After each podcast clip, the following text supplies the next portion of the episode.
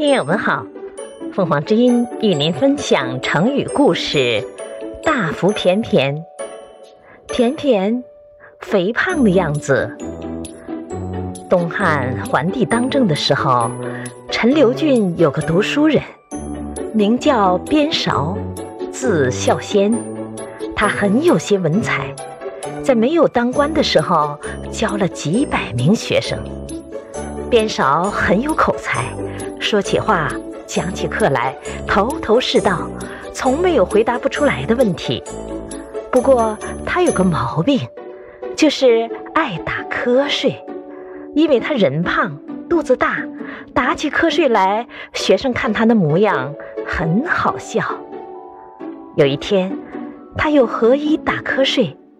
他的学生就私下编了句顺口溜嘲笑他：“边笑仙。”福便便，懒读书，但欲眠。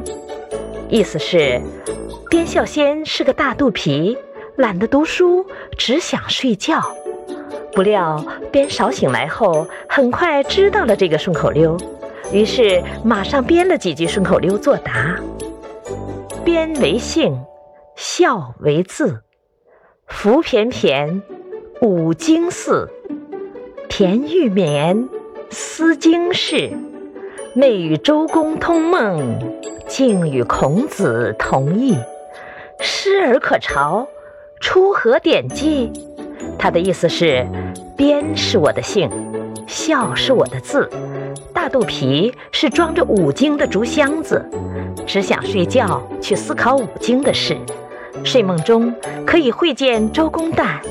安静时可以与孔子有相同的心意，老师可以嘲笑这规矩出自哪家经典？感谢收听，欢迎订阅。